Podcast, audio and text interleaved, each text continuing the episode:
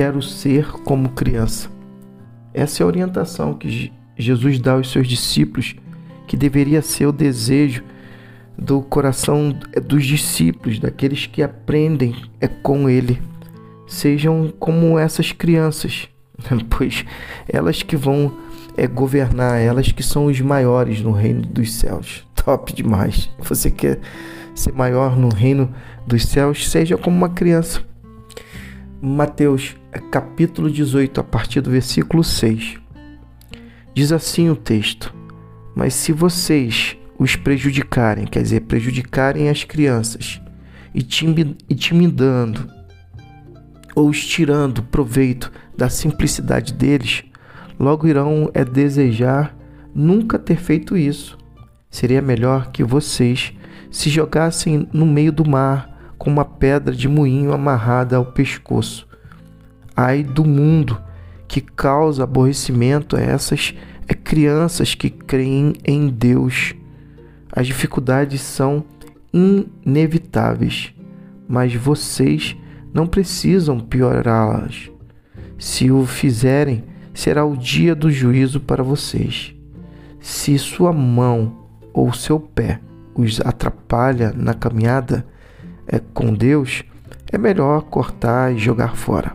É preferível viver mutilado ou aleijado do que ter suas mãos e os dois pés que o levem é para a fornalha de fogo eterno. Se seu olho desvia sua atenção de Deus, arranque-os e jogue-os fora. É preferível viver com apenas um olho do que ter uma visão perfeita no fogo do inferno. Que palavra dura, mas é diretiva de como devemos agir em relação aquilo que domina nossa vida e que nos afasta do relacionamento com Deus e principalmente com o próximo, no sentido de que somos e devemos ser exemplos de amor e de graça para, as, para, para os pequeninos, aqueles que che se achegam a Deus de forma a querer aprender com Ele, que são os nascidos de novo são os, os novos na fé. O Jesus está orientando de forma a nos trazer uma figura de linguagem de que devemos sim ser radicais nessas questões e não cedermos em relação ao pecado que nos afasta de Deus e que nos compromete o relacionamento com o próximo.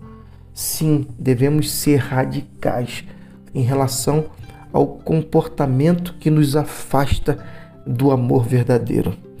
Devemos arrancar metaforicamente de forma tal que possamos estar reconectado com o amor e a graça e a compaixão e sermos exemplos, sim, de fé, de amor e de graça para todos que é, conviverem conosco. Por isso, se submeta a Deus, se submeta a Cristo em nome de Jesus.